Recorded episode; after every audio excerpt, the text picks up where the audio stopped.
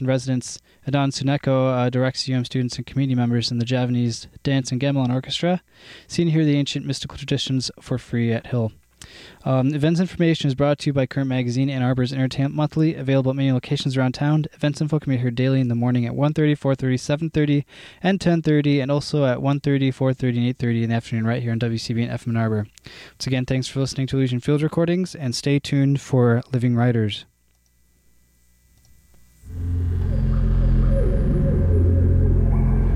The sands of time will wash all of this away. Where will you keep your legacy? On paper that can be burned or crumpled? Computers that can be erased or smashed? Stone tablets that are heavy and cursed? Or human brains so easily shredded by bombs and knives? Here, at Knowledge Unlimited, we keep our information on the sun. Our trained students use lasers and atoms to inscribe our data directly on the star's photosphere. And because of science, we know that what we put there will remain secure long after time's celestial foot stomps on the cigarette butt of humanity.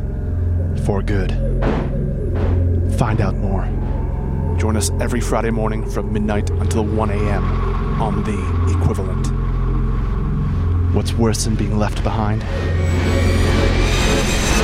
Leaving nothing behind at all.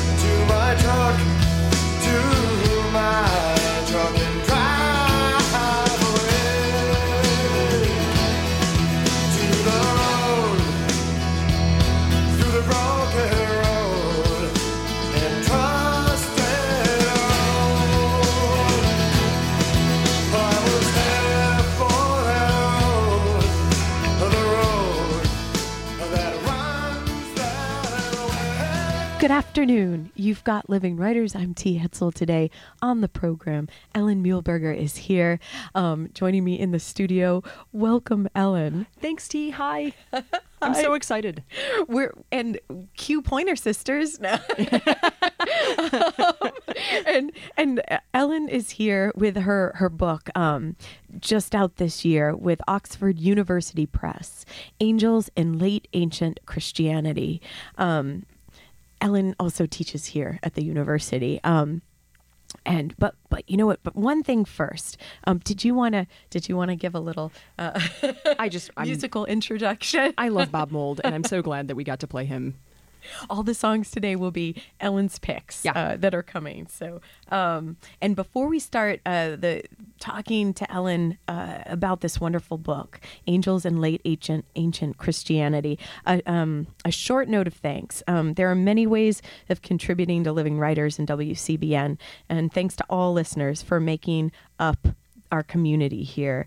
Um, thanks to those poets and writers who sent in poems and anti poems and musical selections for our fundraiser show way back in February now. Um, and actually, uh, Ellen, our guest today, Ellen Muehlberger, had a poem dedicated to her by her partner Gina uh, by Margaret Atwood, uh, Habitation. So that might actually be ringing a bell for some of you listeners out there. Um, but right now, I'd like to thank those who also called in on that day, way back on February 13th, um, to contribute. Um, Jacob Camfield, Liz Wasson, Sally Hetzel, Harry Fried, Louis Ciccarelli, Debbie Tennant, John Hilton, and Stephanie Elliott. And thanks to all of you folks. Um, if if you also made a contribution online, um, thanks for listening and and um, and for being part of this this community. Now let's talk about some angels. well, actually, Ellen short bio first. Ellen Muehlberger is assistant professor of Christianity in late antiquity in the Near Eastern Studies and History departments at the University of Michigan. Woo! That sounds so official.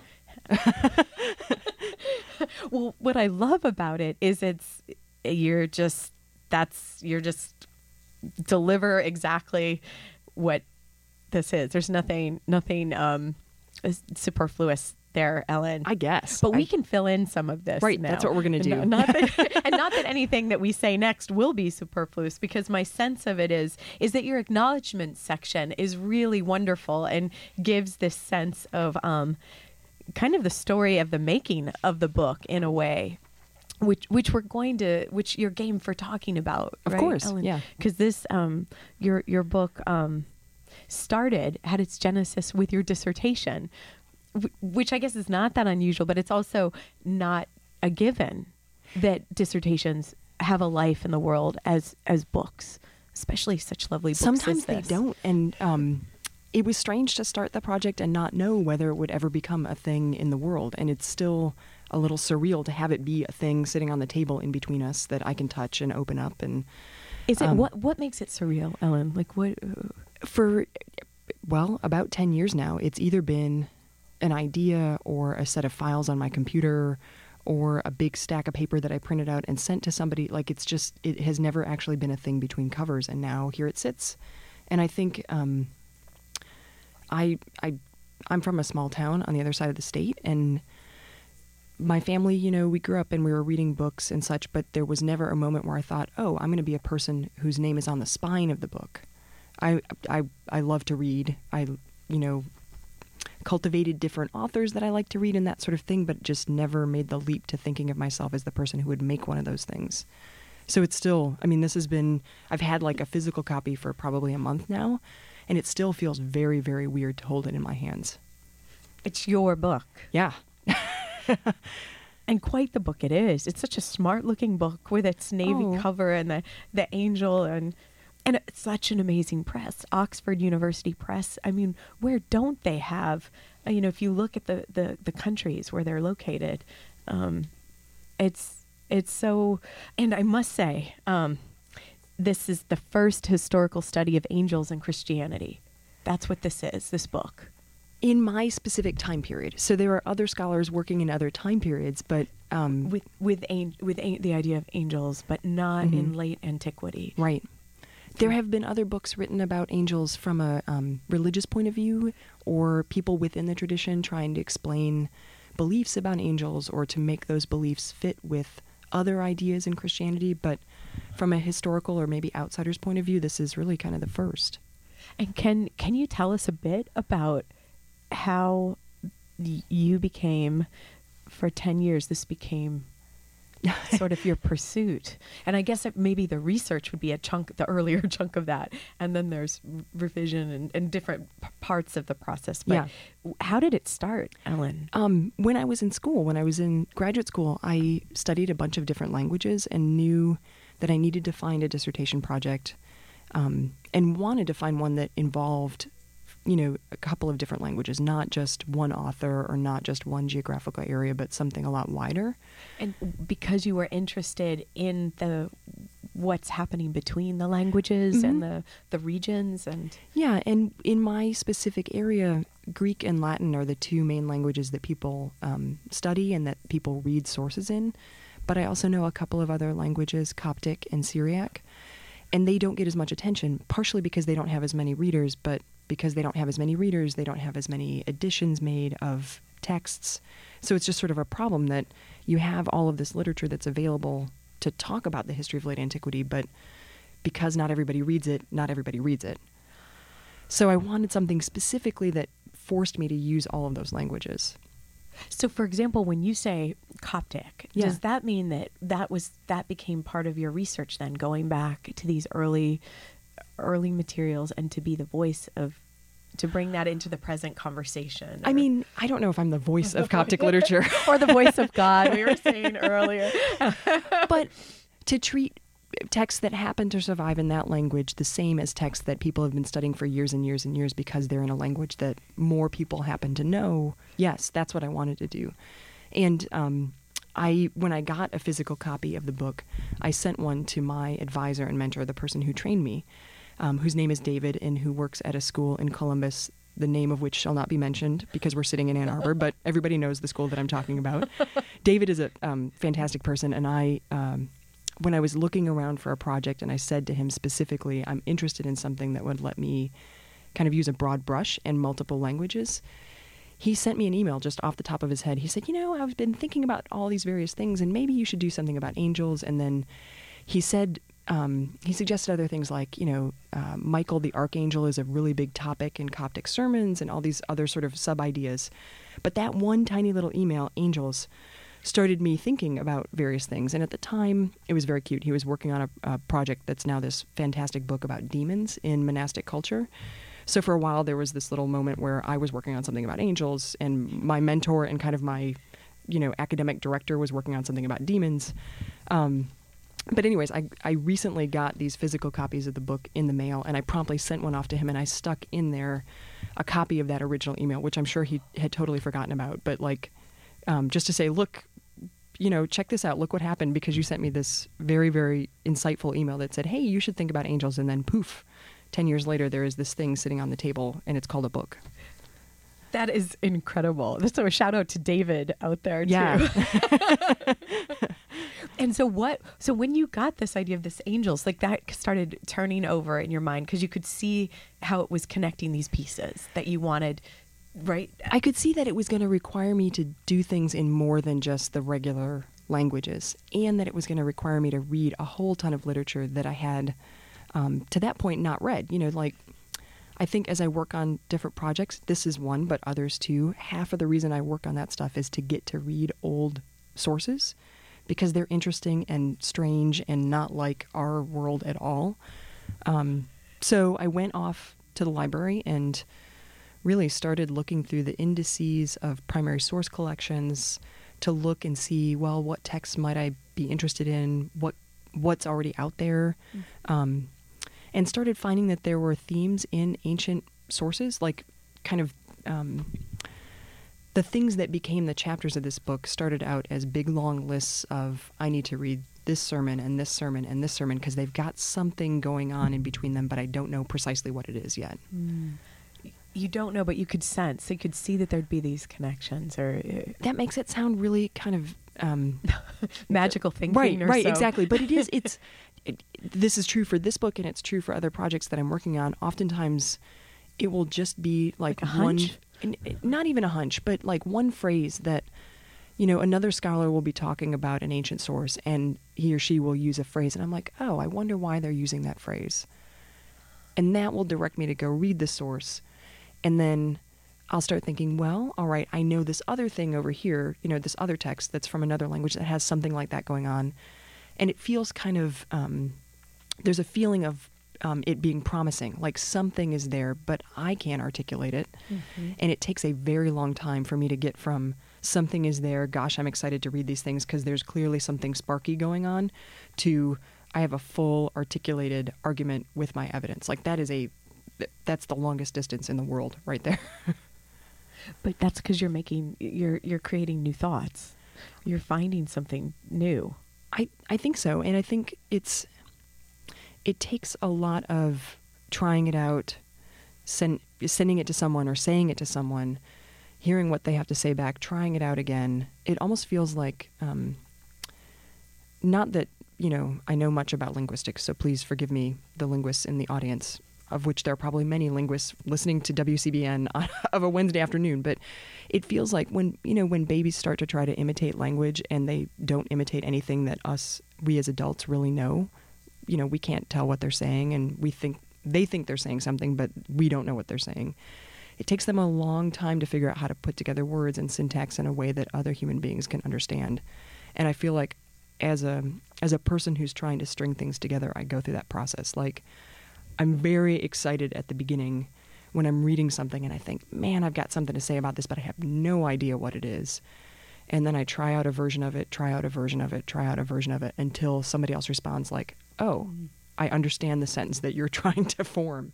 and how do you keep the faith with that then how do you keep that like keep trying do you Partially, because you know that you're onto something or what do you at first, I think the first time that happened to me, um, I was just lucky to live with someone, Gina, my partner, who you mentioned earlier, who was willing to hear me try out my different baby talk sentences for a very long time, um, and who noticed she is an inveterate writer, so she does a lot of not just her own writing, but also composition education, so composition pedagogy.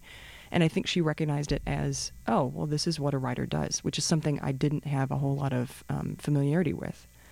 So she was willing to say, yeah, that that's just how it goes when you're trying out a new argument. This is what's going to happen. And now that has happened enough times to me. So I start with a seed of a seed of an idea that I can't even articulate and get out to the very very end of the timeline and have an article or a chapter or something articulate that I trust now that when the seed comes I feel it and I know. This is great. And so, thank goodness, because 10 years. 10 it years was 10 this. years. From that email that David sent to Yes. the process of doing the research when I was in graduate school and coming up with a dissertation, which is, you know, its own manuscript, but not the thing that now sits on the table between us. which we'll talk about. Of we'll come back and we'll talk about that today on Living Writers. Ellen Muehlberger is here. Her book, book Angels in Late Ancient Christianity. You've got Living Writers. I'm T. Hetzel. We've got Greg in the engineering booth. We'll be right back. They're just doing. You're amazing.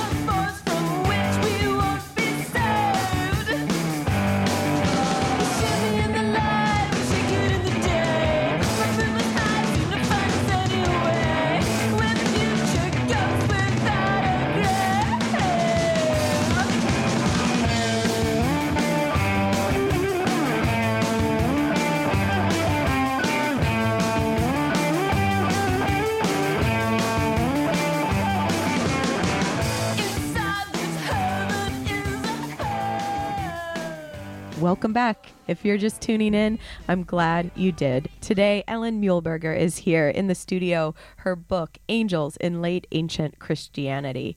Um, Ellen, thanks for being here. I'm so excited again to be here. Like it's this is a blast. and we've only just begun.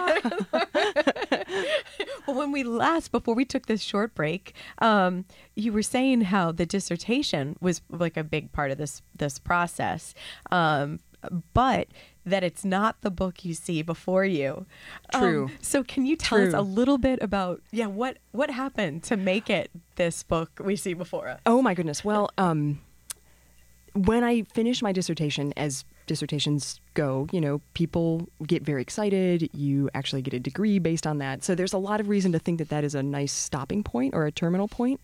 Um, but I had good coaching from my my friend that I've mentioned who teaches at the school in Columbus, David, and from others, that that wasn't the stopping point, and that there was a lot of development that could be done but that they didn't know what that development was for me. So I I um, had the gift of having readers who were happy and trusting and optimistic about my ability to figure out what was happening, what was going to happen next, and weren't directive about it, which was fantastic.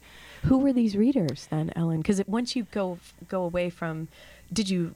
Th- Is it a support system you're leaving once you've got the dissertation finished, or who were these, or were the same readers part of So- your committee, or David was part of that, um, but some of the other, in fact, some of the folks who ended up on the back of the book, um, you know, I would meet other people at conferences who heard arguments that I had presented in papers or who would agree to read a chapter or two. And a lot of those folks, they would point to the same feeling that I was having, which was this is headed somewhere. You are going to figure out where this is headed, and just generally gave encouragement. They, of course, gave a lot of other feedback too, but um, my discipline in general, late ancient studies or early Christianity, is a really generous discipline. The culture among the people at different schools and in different positions is one of generosity and encouragement, um, which I realize doesn't happen everywhere. I'm sort of spoiled because I have this lovely, fantastic um, network of people. So many of those folks said, "Oh well, gosh, you should you should try out this press or this press or another press. Um, and I went through the process of preparing a new manuscript to send to a press. So um, I rethought what had happened in the dissertation and thought about the places where it didn't quite seem like a full story. You know that it had it had had points that I hit, but I didn't quite tag those points together. And then um, I And were these were they chapters at that point, Ellen? Would you say like does is the structure of the book sort of did they have these pieces and you were you were thinking of a new way to to tell the story? Yeah. So it several of the things that you would see in the book that's sitting between us were um, less developed. They it was it, they came from less developed versions of themselves in the dissertation. Um, but if if I had to characterize the project when I finished it for my dissertation, it was a set of vignettes. So five or six chapters that were scenes, but not all strung together. And um, the first round of revision that I went through to prepare it to send it to a press, I tried really hard to string all of those together. And does that mean connective tissue when you're saying the string or what's the string? The string is an overall claim. You know, so I mean, what is the argument of the book?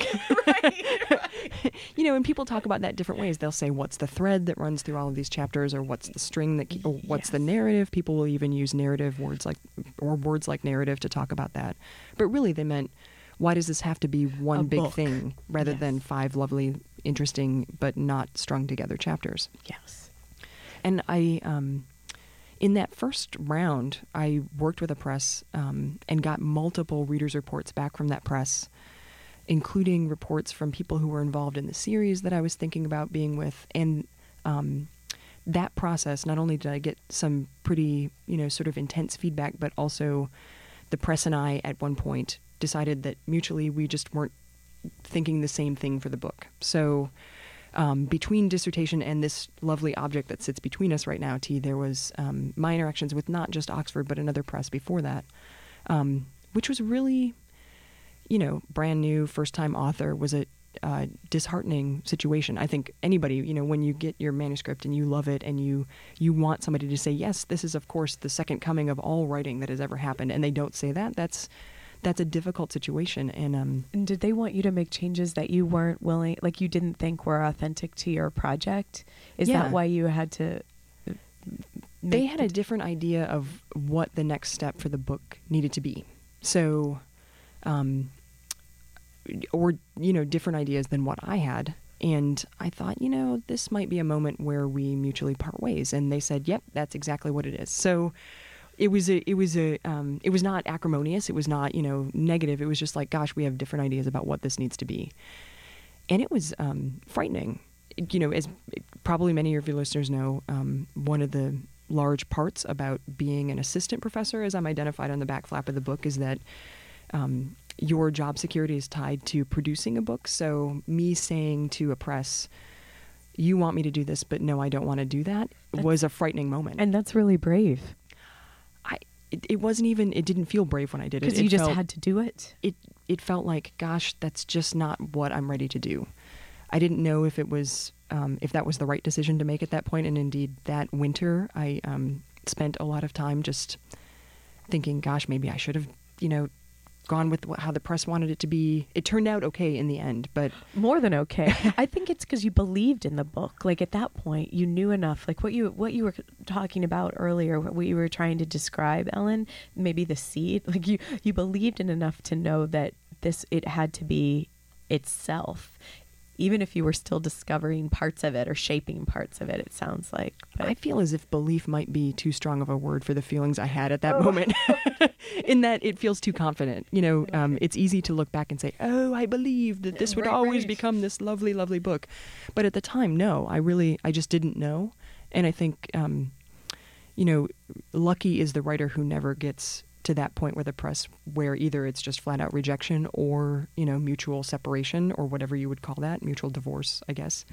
Um, but I don't know a whole lot of people who have that that experience. I know a lot of people who go through multiple situations, not just with readers that they solicit, you know, just one person at a time, but formal readers' reports or readers' reviews, whether it's a book of, um, you know, a creative work of creative nonfiction or regular fiction, poetry, or academic work.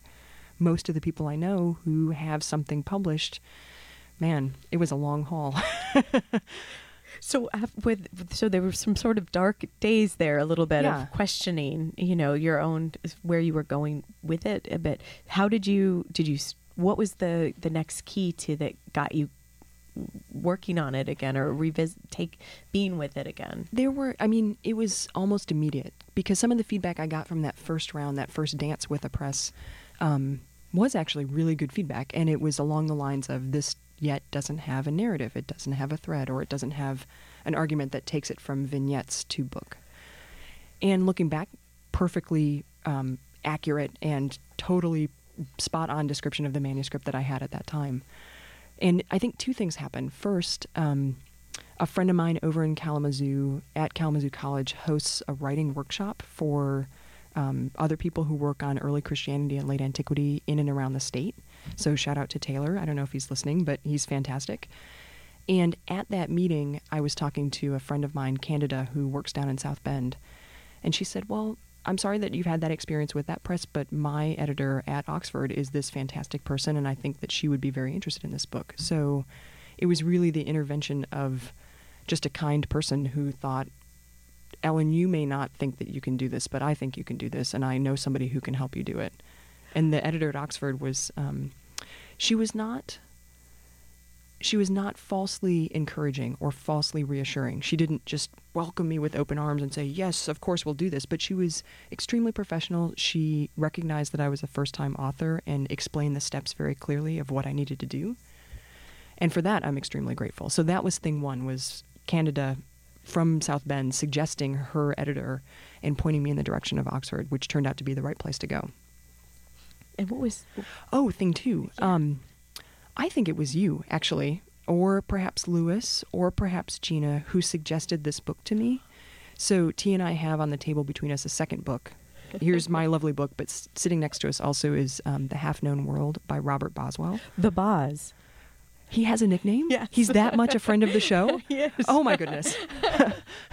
I think that you had mentioned this book to me, and I thought, you know, I often get a lot out of reading people. I, I tend not to see a, a difference between creative writing and academic writing. I mean, yes, we're doing slightly different kinds of things, and there are different generic expectations. Um, and you know, of course, creative writers don't necessarily have to be true to sources, but they can be. But I I get a lot out of reading creative writers talking about their process because I think that there's not a lot that separates the writing of something like a historical book and the writing of something like a novel. Um, so after you mentioned this book to me, I went and got it and devoured it that winter. This was a couple of winters ago. Um, and I just thought, you know, one of the things that happens in that book, which I love, and it's part of the title, is that he suggests to novelists that they not tell the whole story of the world that they're trying to represent. Not only that they not make things explicit in the way that like a film or a visual medium might, but also that they imagine their characters in a way that they don't use every last detail that they've imagined to hand it over to the reader, so that every character has sort of um, kind of a part of them that doesn't exist in the novel and that makes them wider when the reader does see the parts that do exist. And that helped me think, oh, right, what I'm trying to do is represent a time period and a culture that is far, far stranger than our world. I can say more about that in a moment, but Well, okay. Well, well, let's well let's take a short break, and then we'll come back. And don't lose the thread I or will the not, string of course. or the narrative. Please, Ellen Mule, Muehlberger is here. Her book, "Angels in Late Ancient Christianity." Um, you're listening to Living Writers on WCBN FM Ann Arbor. We'll be right back.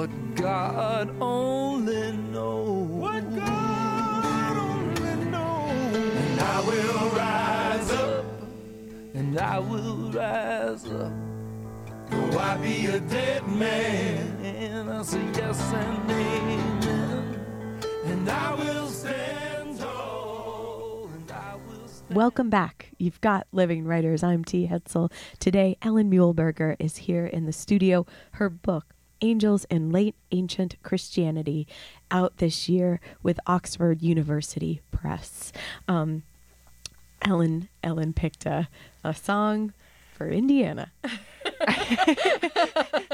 Um, I it, it's kind of a wonderful accident. Uh, I picked this song by Lyle Lovett up in Indiana to mention the fact that this book had its birth in Indiana. I was in Bloomington when I was writing my dissertation.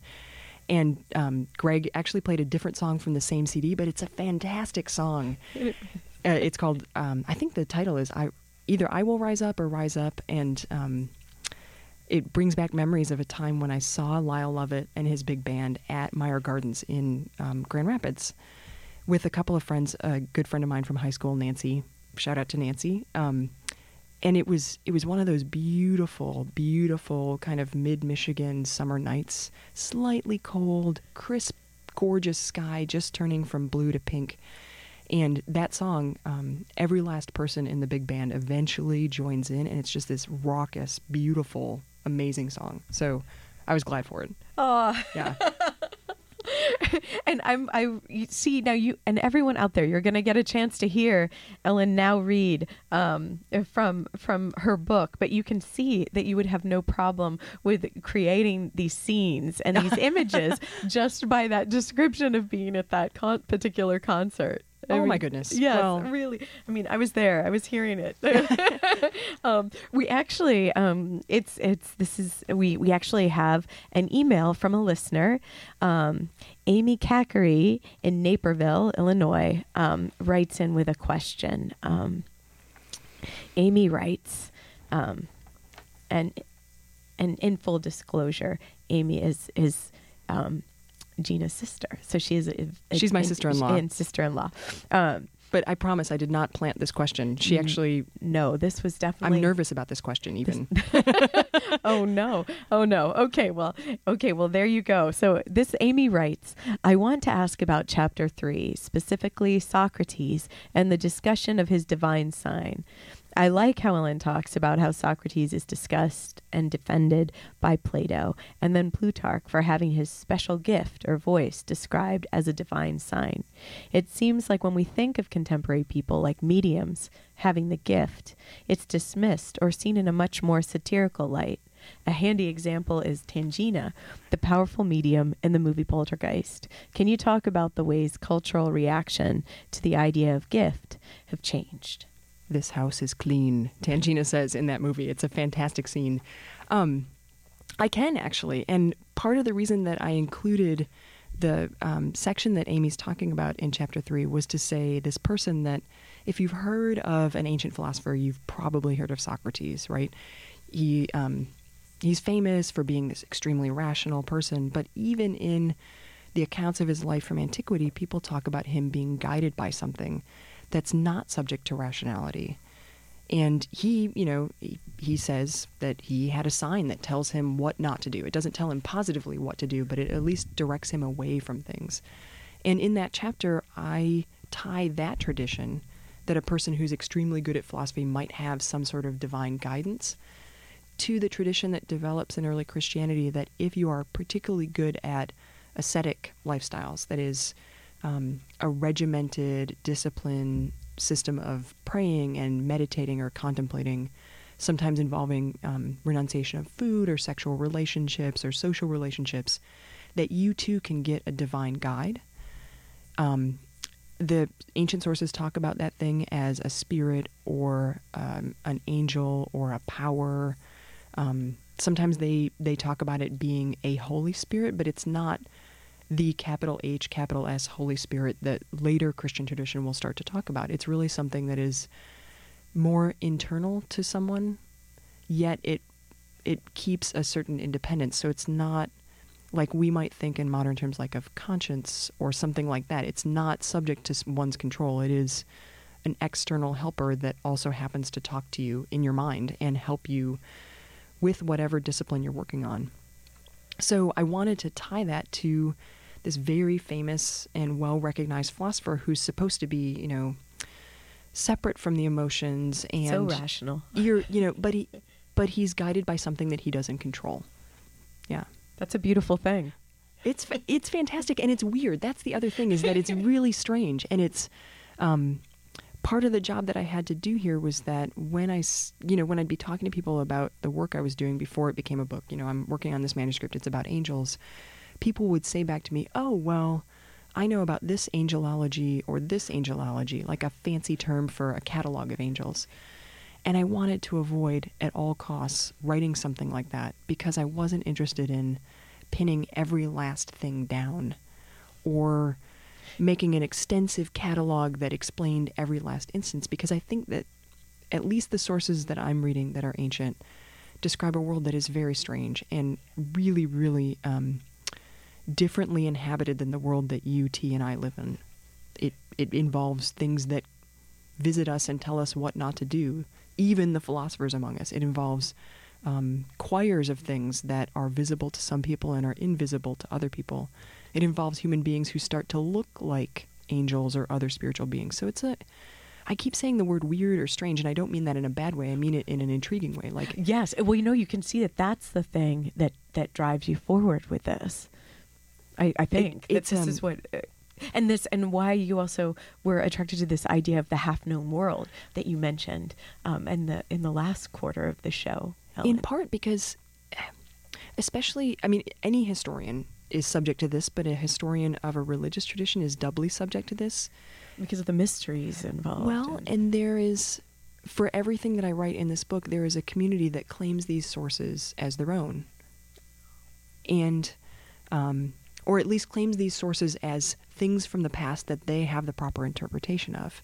So, uh, in that same chapter where I'm talking about divine guides, there's a writer, his name is Evagrius, um, who, after, long after his death, is declared a heretic. And a lot of his stuff, though he wrote in Greek, doesn't survive in Greek because those books were either not copied or they were destroyed.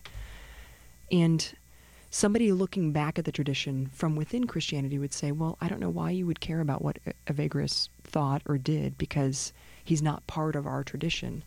But for me, he was um, not just an important intellectual in his own time, but an influential and creative thinker who represents one kind of Christianity. And you know, to be fair to him, he didn't know that he was going to turn out to be a heretic a century after he died. He he thought he was at the center know? of Christianity, right? Like, so if I'm going to represent, say, fourth century Christianity, I have to represent him, and that is um, sometimes in tension with the the story that a religious tradition will tell about itself because if you think, you know, Christianity or other religious traditions, they are in the business of interpreting the past and telling you an interpretation of the past and agreeing as a community on one interpretation of the past. And um, I think my my job as a historian is sometimes to make that stranger, to sort of open that up a little bit and say, well, it may have been more um, ramified and a little more diverse than that. oh, I love that. can we can we hear Yeah, some certainly. now? Ellen, will you you read read? This is actually from that chapter that Amy was talking about. Um, and I have this little section about Socrates and the kinds of things that are reported that he said about his divine sign. So, to understand how the tradition of the divine guide developed in Christian ascetic circles, we need to look back, improbably, to classical Athens and its most famous criminal, Socrates. Socrates was placed on trial in 399 BCE having been charged with corrupting the young men of the city by asking irreligious questions. The charge was likely motivated by a general sense of exasperation, for while Socrates was famous and revered as a teacher, he was not known for his tact. his method was to examine students persistently, calling into question even the most basic of social assumptions, and striving to prod Athenians toward more rational behavior. One might imagine that Socrates' interest in the moral health of the Athenian public would have led him to politics. But that never happened. It was not his lack of tact, though, that kept him out of public life. Instead, something else intervened. As Socrates explained, and I should say that what I'm about to read is from an excellent translation by Thomas Brickhouse and Nicholas Smith um, of Plato's Apology. So this is a report about Socrates. Perhaps it would seem odd that, Socrates says, that I go around giving people advice in private and sticking my nose into other people's business, but don't dare step up and give the city advice about your concerns in public. The reason for this is one you've often heard me give in many places, namely, something divine and spiritual comes to me. It's come to me since childhood, this voice, and whenever it comes, it always tear- turns me away from what I'm about to do, but never turns me toward anything. This is what opposes my engaging in politics, and I think it's wonderful that it's done so. Socrates was prevented from entering public life by the intervention of a voice, something divine that steered him away from harm. His follower Plato later described the voice as rare, available to only what he called a small remnant of people who consort worthily with philosophy. Among even that select group, though, those who have tasted the sweetness and blessedness of philosophy, not everyone has a guide. That divine side had that divine sign had been given to few or none before Socrates. So from Plato's descriptions, it's clear that Socrates' sign was considered the mark of an advanced philosopher, something granted to the person willing to dedicate himself to the restrictions of the philosophical life in order to gain the sweetness that such a life holds in promise. Thank you. You're Thank welcome. you. That was so. That was that was lovely. It was great to have Socrates' voice come out as well. Well, you know, he is um, that voice is reported by one of his students, so he's always not just at a remove because it's you know ancient Greece and it's in a text and we can't you know hear him or see him, but it's also because it's reported through a f- sometimes fawning but sometimes critical student. But even that, you can see that people are struggling with the idea that this rational, exalted teacher also happens to hear voices in the same way that, say, Tangina in the middle of Poltergeist hears voices, or other people who aren't characters um, in films or stories hear voices. And Amy, I think her question is fantastic because it points out that we have a way of parsing or judging people who hear voices um, when we have other examples from our own culture that have extremely learned, extremely intellectual people hearing voices too and avoiding actions because of them. yes, and then have been lauded and, and stay within Yeah. our our our world history. Yeah. we all have to know. It sounds also like it makes him almost seem like he's he's a transitional being. Like, would it be E- Evagrius, like who was saying that there's the you know the tears, like the angels, the the human, the demons, and that you know every no one's static. You know, Right. it's everyone's in the shifting world of divine beings, and it almost seems like Socrates then may have been part of that same tradition, right? Like, um, immediately after Socrates and his student, um, in the centuries that followed, there was a lot of negotiation about what it meant for Socrates to have a divine sign.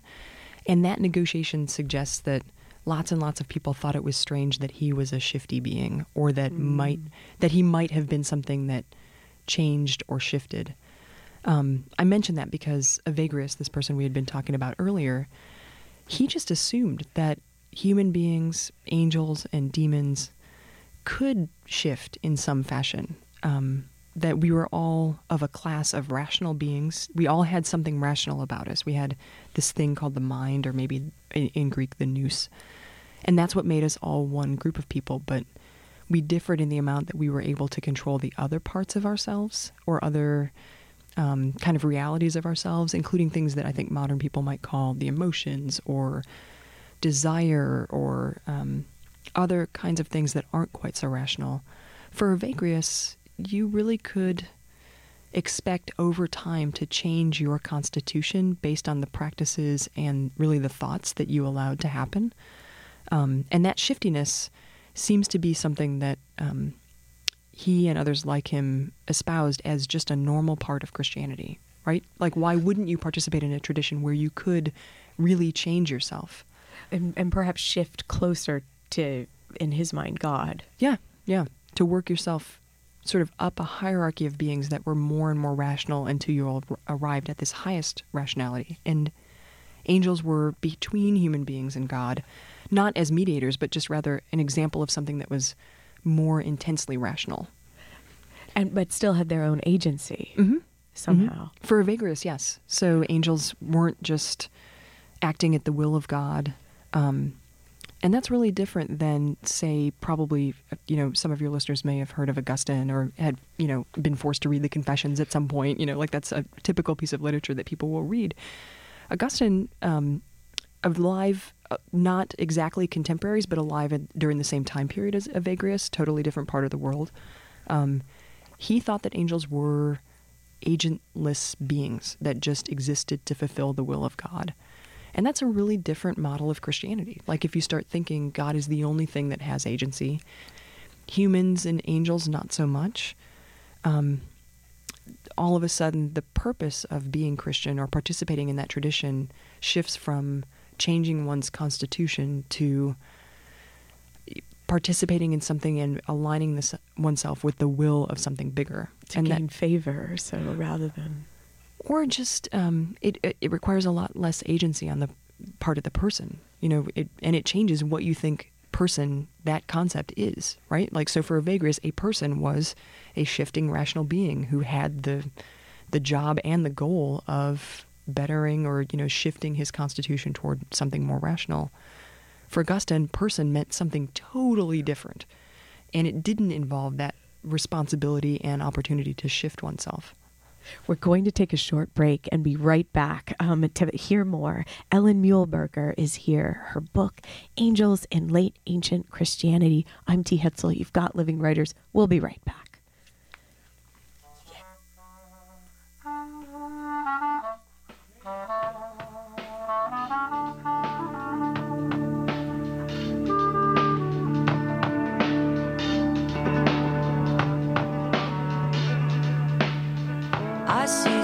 Somebody dropped a nickel on his star. Just east of Wilcox on the boulevard. Shining some famous dead man's name with my paces. Preaching my heart out in the marketplace of faces. There is a better way to live. So goes the speech Feel to hear. There's one less day until the kingdom is here. Welcome back. You've got Living Writers. I'm T. Hetzel. Today, Ellen Muehlberger is here. Um, we've got on the table before us Ellen's book, Angels in Late Ancient Christianity, out this year with Oxford University Press. Um, Ellen, will you um, thank you for reading? for Oh. And- gosh, you're welcome. And um, so, so there's the the scuttlebutt is that you've got you've got an axe to grind. I do have an axe to grind. Tell us about it. um, when I told people that I was working on a book about angels, I got almost the same response from a pretty high percentage of people. Folks would say, "Oh, well, angels are so good to think," and that just got under my skin because the entire purpose of this book is to say angels are not separate from other parts of culture. They're not like a set of thought experiments about humanity. They're not even about humanity. They are something that Christians, early Christians, thought were just a part of the world and they were real. And I have a little section actually to read about that, if that's okay. Please. So if there is an axe to grind, here it is. I, um, in the lead up to this, I had just been explaining why I, how angels are real to early Christians. And so, remembering that angels are real and therefore operational in the world of late ancient Christianity can help avoid another pitfall, namely, assuming that angels are a symbolic system by which Christians theorize about other things. In the past, some historians and theorists of culture have understood cultural systems by considering the function of their parts. This is a fruitful approach in many ways, especially because it allows investigators to suspend judgment about the reality of cultural phenomena under study that seem strange or unbelievable to them, especially when those phenomena are part of a culture distant from their own. While functionalism has fallen out of favor as a scholarly approach, one element from the heyday of functionalist studies still persists the idea that some cultural systems or cultural products exist because they are, quote, good to think.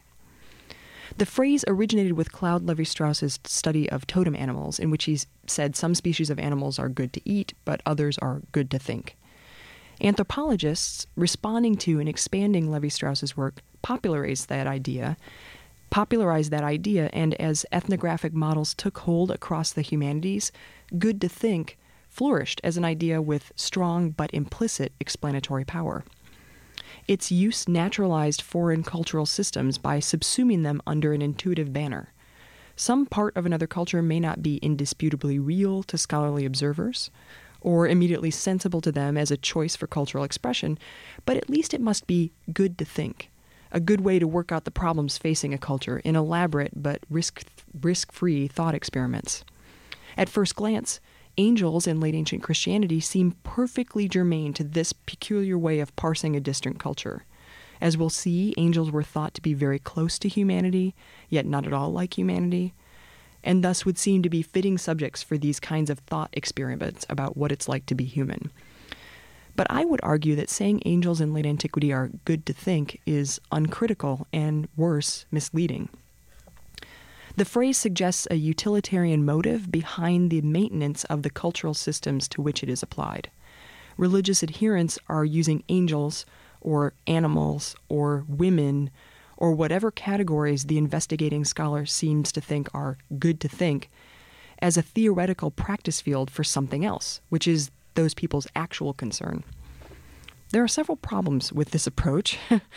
First, it allows the scholar to divide the culture under study into parts and to separate out those things that are good to think from other concepts, as if those other concepts were not themselves also cultural constructions.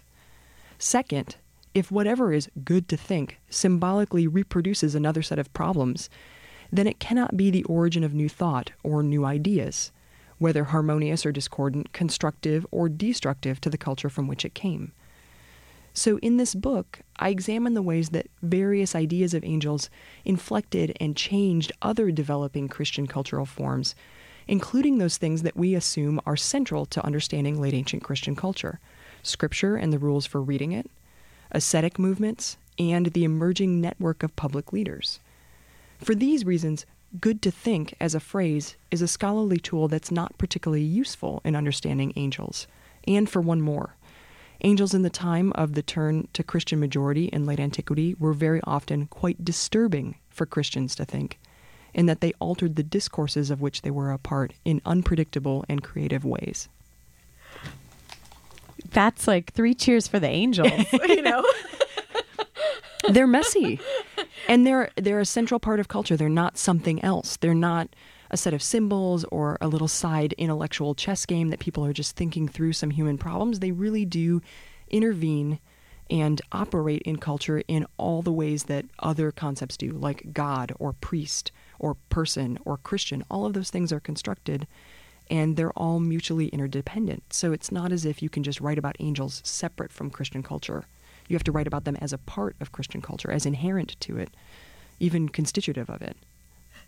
Because that other way that good to think makes it diminishes it or Right. so. Oh, they're Or just- compartmentalizes it away. The reason they have these ideas about angels is because it's a good system to think through the problems. So when you talk about an angel delivering a message, it's really you working out the problems of communication.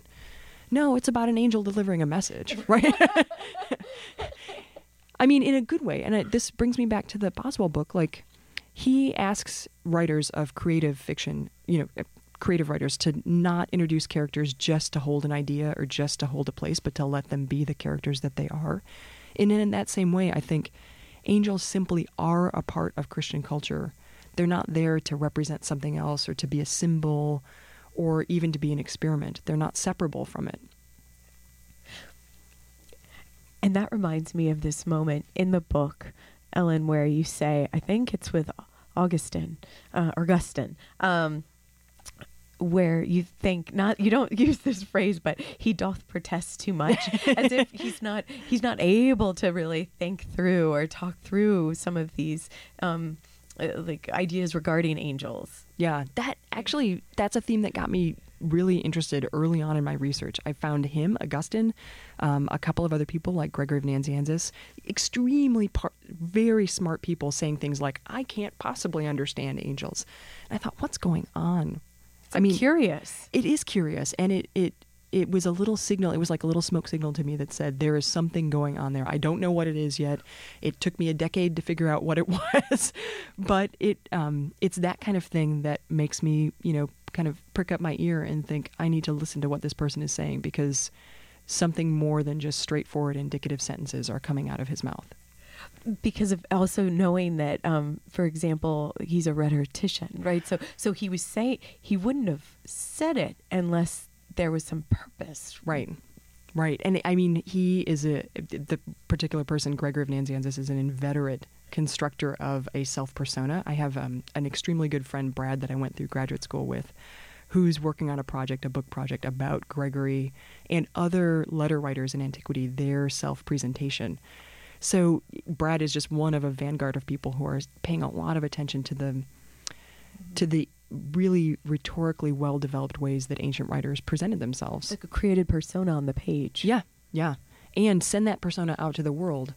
Um, that sometimes sick, sometimes suffering, sometimes emotionally um, distraught persona, which may or may not match the physical person writing the letter, but it does create that person in absentia for the person who receives the letter. And does work necessary work yeah, it's it. cultural work to get to get a letter from someone who says I'm a suffering sick person and you need to now listen to the things that I tell you because I'm suffering. That the the suffering there as represented does cultural work. It gets you to do something. Well, well kind of g- going from suffering here. You're, I noticed that you uh, the, um, that your next project may be the way notions of death changed in the Christian imagination Indeed. during late antiquity. Slightly darker than angels. Yes, bring on the shades. right. So, Ellen, tell us a little bit about this. Is this the project you're working on? It is. And I got started on it because, like angels, that moment right before death is something that nobody can point to and say, here's the physical reality of it. It's totally culturally constructed, totally a project of the imagination. And um, something that I think really is different about the fourth and fifth century of Christianity is that people start paying attention to just normal human beings and their moments before death and how frightening it is for them. They construct it as frightening and terrifying and life changing and a moment of repentance, something that's really quite different than how death was taken even in the century before that. And it's so it's interesting how you say this the the imagination um, here uh, using that word Ellen because it's it's as if we're creating as each individual another half known world in these moments of our own living. Indeed, and sometimes I despair that I will ever communicate to anyone else what my little world over here is like.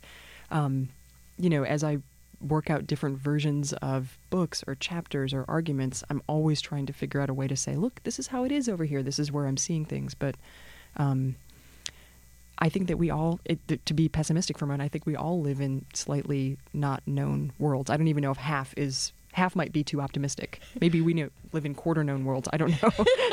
well, but and thank, but in a way, thank goodness for that. Like some of the um the strangeness and the curiosities and the mysteries and the angels and these ideas that you've been um that you've been talking about today, Ellen, and that are in your book, Angels in Late Ancient Christianity.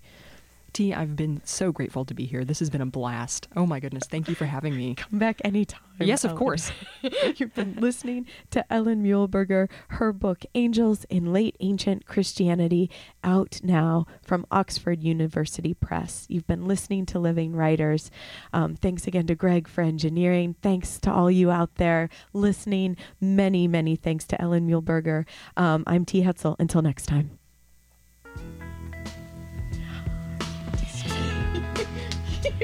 You're a rock star. Super That was score. awesome. Oh, I was yay. Really good. Okay, You're I'm so glad. You're like the back. Billy Ray was a preacher's son, and when his daddy would visit, he'd come along.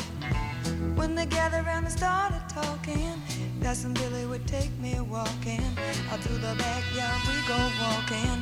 Then he look into my eyes. Lord knows to my surprise, the only one who could ever reach me was the son of a preacher man. Only boy who could ever teach me was the son of a preacher man.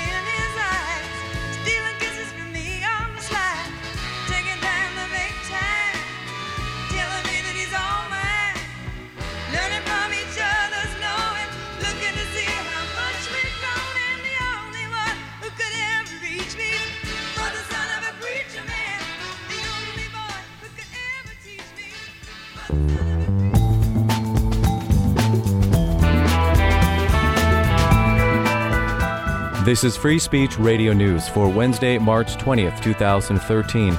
In Los Angeles, I'm Dorian Merina. Coming up on the 10 year anniversary of the U.S. invasion of Iraq, Iraqis describe a legacy of sectarian attacks and a lack of basic infrastructure for residents. Others call for accountability for U.S. politicians who led the war.